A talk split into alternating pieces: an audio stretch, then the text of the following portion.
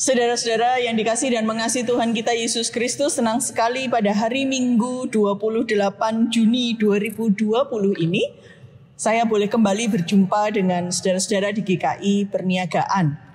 Kiranya kasih Tuhan Yesus Kristus tetap menguatkan persekutuan kita di dalam Tuhan, kendati pun saat ini kita masih harus ber ibadah secara terpisah di rumah atau di tempat kita masing-masing. Nah saudara-saudaraku yang dikasih dan mengasihi Tuhan kita Yesus Kristus, tema ibadah kita hari ini menarik sekali karena kontroversial, yaitu upah di dalam Tuhan. Ya seperti kita tahu yang namanya upah itu adalah motivator terbesar bagi orang untuk bisa melakukan sesuatu upah yang besar akan mendorong seseorang untuk bekerja dengan lebih lagi. Karena apa? Karena upahnya besar. Saya ingat saudara-saudara ada seorang penatua yang mengatakan kepada saya demikian. Penatua ini seorang pengusaha, saudara. Mulai dari hotel, real estate, sampai pertanian, apa pun dia kerjakan. Nah, saudara dia mengatakan begini, Bu, pegawai saya itu banyak. Tapi Bu, menurut saya jauh lebih mudah untuk mengatur pegawai saya ketimbang ngatur orang di gereja. Lalu saya bertanya, kenapa bisa begitu Pak? Bapak ini menjawab saya begini. Ya Bu, kalau pegawai saya macam-macam, saya kan tinggal keluarin SP1, SP2, pecat Bu. Kehilangan mereka gajinya. Tapi coba kalau ngurusin gereja Bu, sebagai penatua saya merasakan betul. Kalau orang di gereja tanda kutip nakal, lah terus mau dikasih SP1, SP2, SP3, lalu dikeluarkan kan tidak mungkin begitu. Iya saudara-saudara upah hasil kerja itu adalah sesuatu yang mengikat seseorang untuk bekerja dengan luar biasa. Memberi semangat bagi orang untuk bekerja dengan luar biasa. Lah tapi hari ini tema kita upah di dalam Tuhan. Loh apa artinya ini berarti kalau kita di dalam Tuhan kita boleh mengharapkan upah.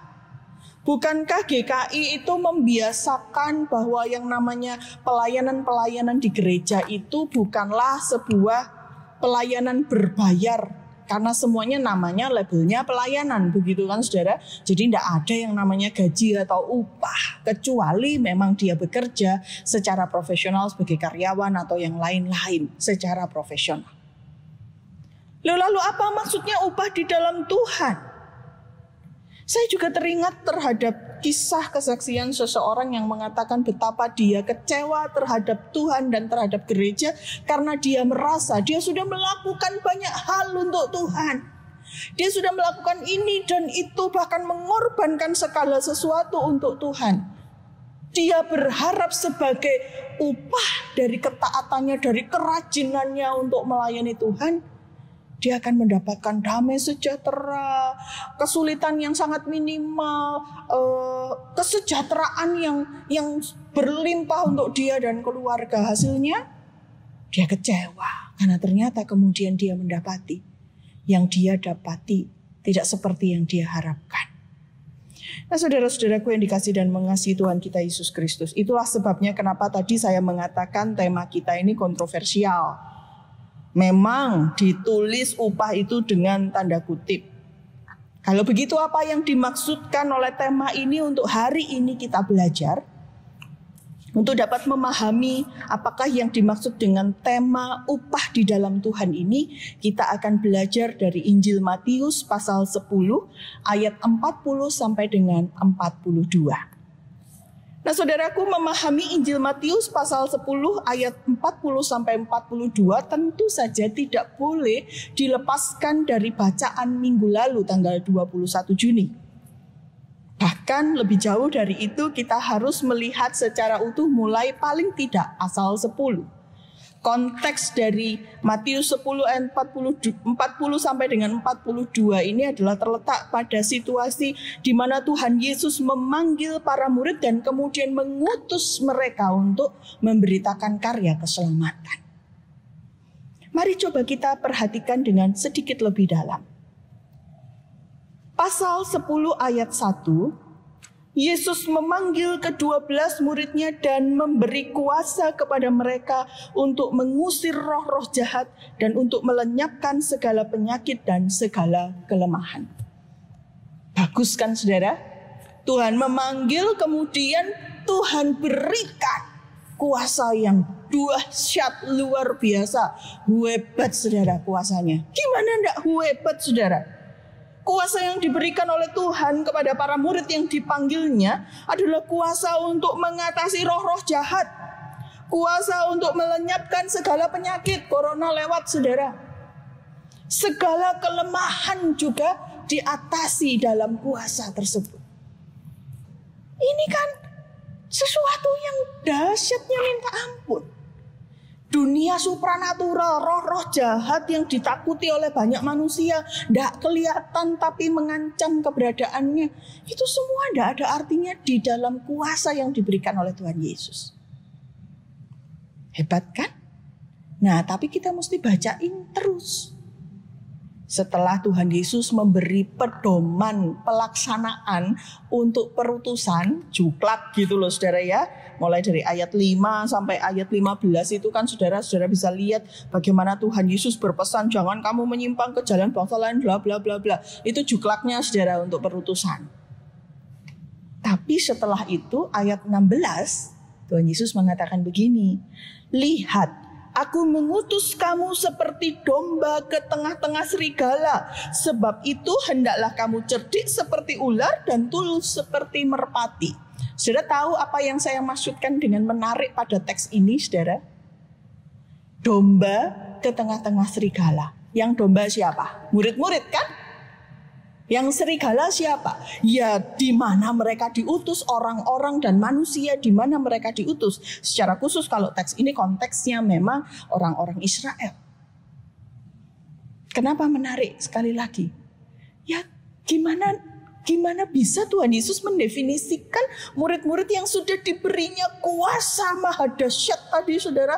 Yang hebat luar biasa tadi. Mengatasi segala penyakit, mengatasi segala kelemahan. Bahkan saudara-saudara mengatasi roh-roh jahat. Lah kok mereka yang terima kuasa ini digambarkan Tuhan Yesus lemah. Seperti domba diutus ke tengah-tengah serigala. Domba itu kan lemah, saudara. Lah di mana kuasanya? Bukankah Tuhan Yesus pada awalnya sebelum perutusan itu dinyatakan, dia sudah membekali para murid dengan luar biasa. Apa maksud ini? Saudara-saudara bagi saya, penulisan dan pernyataan Tuhan Yesus ini memberikan kepada kita sebuah penekanan bahwa kuasa yang luar biasa dahsyat tadi ternyata bukanlah dalam rangka mengunggulkan diri para murid sebagai manusia. Bukanlah sebuah kuasa supaya para murid menjadi manusia-manusia dominan yang berkuasa atas sesamanya. Kuasa yang maha dahsyat yang diberikan Tuhan Yesus itu adalah sebuah kuasa yang dianugerahkan sebagai perlengkapan bagi mereka melaksanakan karya pengutusan Tuhan Yesus. Apa karyanya? Mencari domba yang hilang. Mencari orang-orang yang hilang dari hadapan Tuhan. Menyatakan dan menarik orang kepada kebenaran Kristus. Itu yang dilakukan. Ayat yang ke-40 sampai dengan 42 memberi penegasan terhadap kita demikian. Barang siapa menyambut kamu, ia menyambut aku. Dan barang siapa menyambut aku, ia menyambut dia yang mengutus aku. Barang siapa menyambut kamu, ia menyambut aku. Dan barang siapa menyambut aku, ia menyambut dia yang mengutus aku. Artinya apa saudara? Kuasa itu diberikan Ketika kita sebagai murid, ketika murid-muridnya berada dalam satu kesatuan dengan Kristus dan Bapa. Kuasa ini bukanlah sebuah kuasa yang seharusnya dipergunakan untuk kepentingan-kepentingan pribadi apalagi dalam rangka mengunggulkan diri terhadap orang lain. Kuasa yang super dan dahsyat ini justru adalah kuasa yang diberikan supaya kita berdaya untuk mengabarkan keselamatan. Karena itu saudara-saudaraku yang dikasih dan mengasihi Tuhan kita Yesus Kristus jelas sekarang kunci utamanya adalah di dalam Kristus dan di dalam Bapa. Itu adalah kesatuan yang tidak boleh dihilangkan. Bagaimana kuasa Kristus dinyatakan dalam diri kita. Dan diri kita ada di dalam Kristus dan Bapa-Bapa di dalam kita. Kesatuan yang saling masuk adalah ciri dari banyak ajaran Tuhan Yesus dalam khotbah-khotbahnya. Tinggallah di dalam aku dan aku di dalam kamu. Seperti aku tinggal dalam Bapakku dan Bapakku tinggal di dalam aku.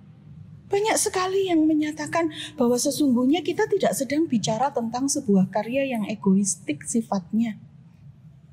Tapi kita bicara tentang sebuah karya yang jauh lebih besar lagi, yaitu karya Allah di dalam Tuhan Yesus dan karya Kristus di dalam diri kita yang menyatakan karya Kristus, Bapa dan Roh Kudus. Oleh karena itu saudara-saudaraku yang dikasih dan mengasihi Tuhan kita Yesus Kristus, maka kalau kita berangkat dari konteks ini, kita tahu sekarang bahwa yang dimaksud upah tanda kutip di dalam Tuhan bukanlah upah seperti halnya konsep duniawi tentang gaji atau bayaran. Upah yang dimaksudkan dengan berada di dalam Tuhan sesungguhnya adalah anugerah yang telah kita terima, yang menjadi bagian kita, yang membuat kita kemudian dimampukan untuk berkarya, mengatasi segala kelemahan, mengatasi segala penyakit. Seperti halnya dinyatakan dalam khotbah minggu lalu, bacaan minggu lalu, saudara-saudara, seorang murid tidak lebih daripada gurunya dan seorang hamba dari tuannya. Maksudnya apa? Maksudnya adalah bahwa Tuhan yang adalah guru dan tuan kita itu telah melakukan yang terberat. Dia mengambil bagian yang terbesar buat kita yaitu mati dalam penderitaan oleh karena dosa namun bangkit mengatasi maut. Dan bagian kita adalah berjalan di jalan yang sudah dibukain sama Tuhan. Tuhan sudah membukakan jalan bagi kita itu bagian yang paling berat.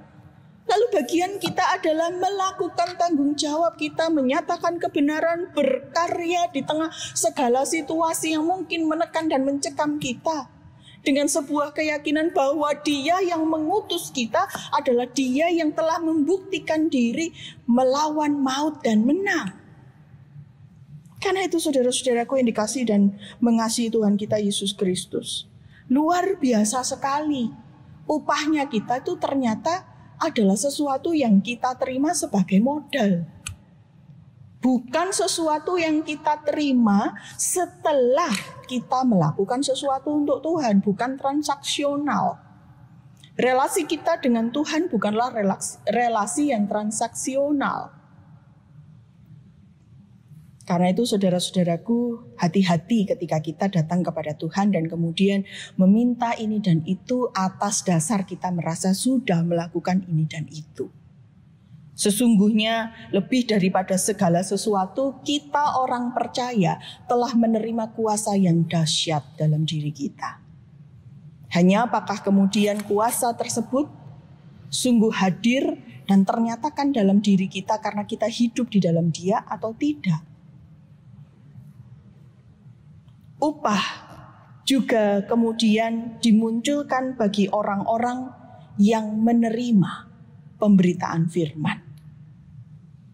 Barang siapa menyambut seorang nabi sebagai nabi, ia akan menerima upah nabi.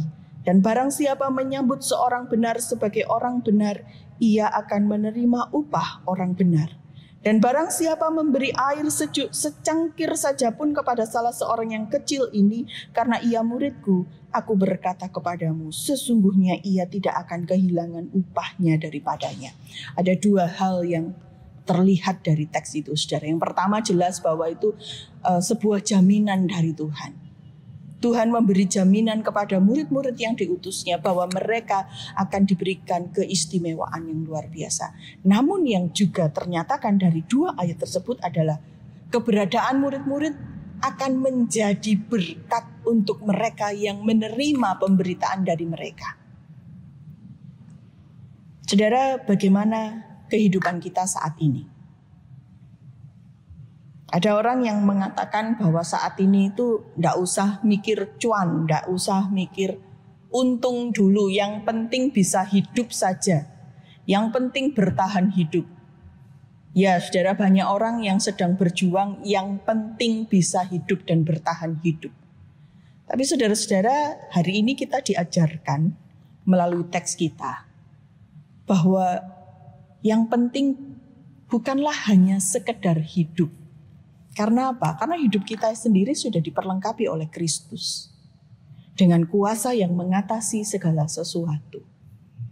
Kalau begitu, seharusnya dalam keadaan kita yang seperti sekarang ini, di mana banyak orang hanya punya kekuatan untuk bertahan, justru kita seharusnya punya kekuatan bukan sekedar bertahan, namun justru menjangkau dan berkarya.